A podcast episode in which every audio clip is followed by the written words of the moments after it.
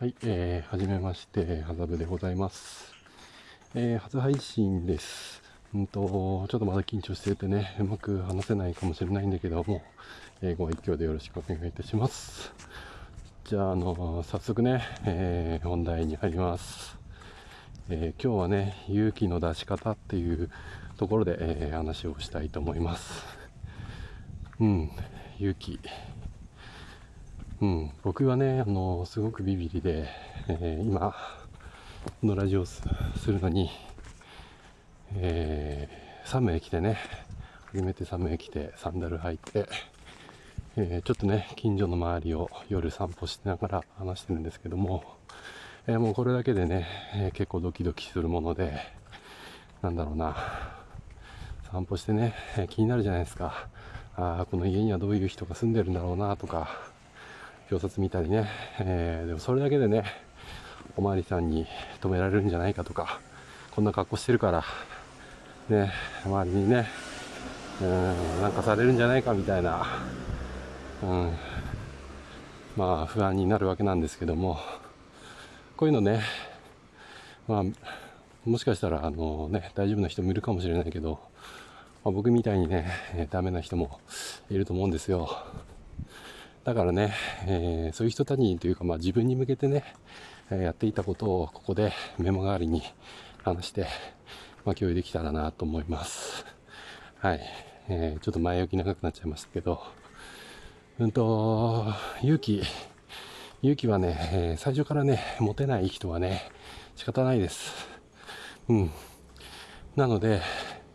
えー、練習、実績解除しましょう。移籍解除。わかります？ゲームとかで、まあ、ドラクエとか最近のゲームはね、レベルが上がるとスキルポイントが手に入ってね、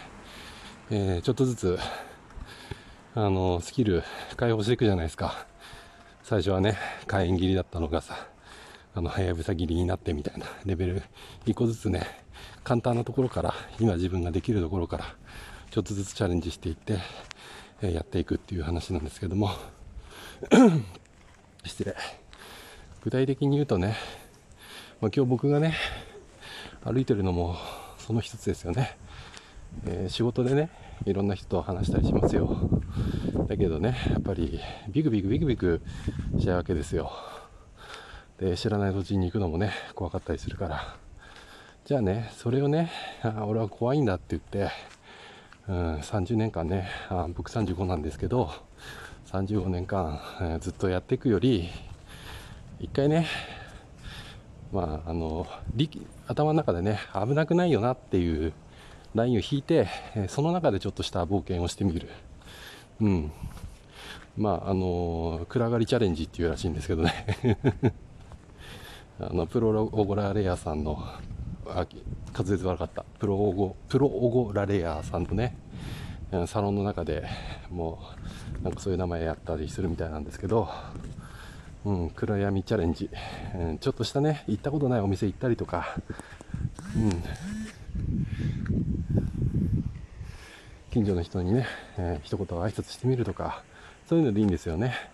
簡単なんか別にそれで刺されるってことは別にないから日本だし。だからそういうのを一つずつやっていくと一回ね声かけたりとか、えー、サメ来て街中歩くとか。すればま2回目からちょっとハードル高くなってそれ繰り返していけば日常になりますからね。そしたらあのスキル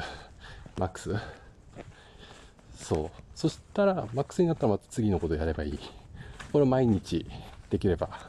やっていく。無理のないねレベルでね。そしたらあのね35年間ずっとビビってるより全然違うと思うんですよ。うん。僕もねあの今このラジオ配信するまでどうしよう何喋ろうと思ってあの30分ぐらい歩いてたんですけど配信しちゃったらね喋ってる間は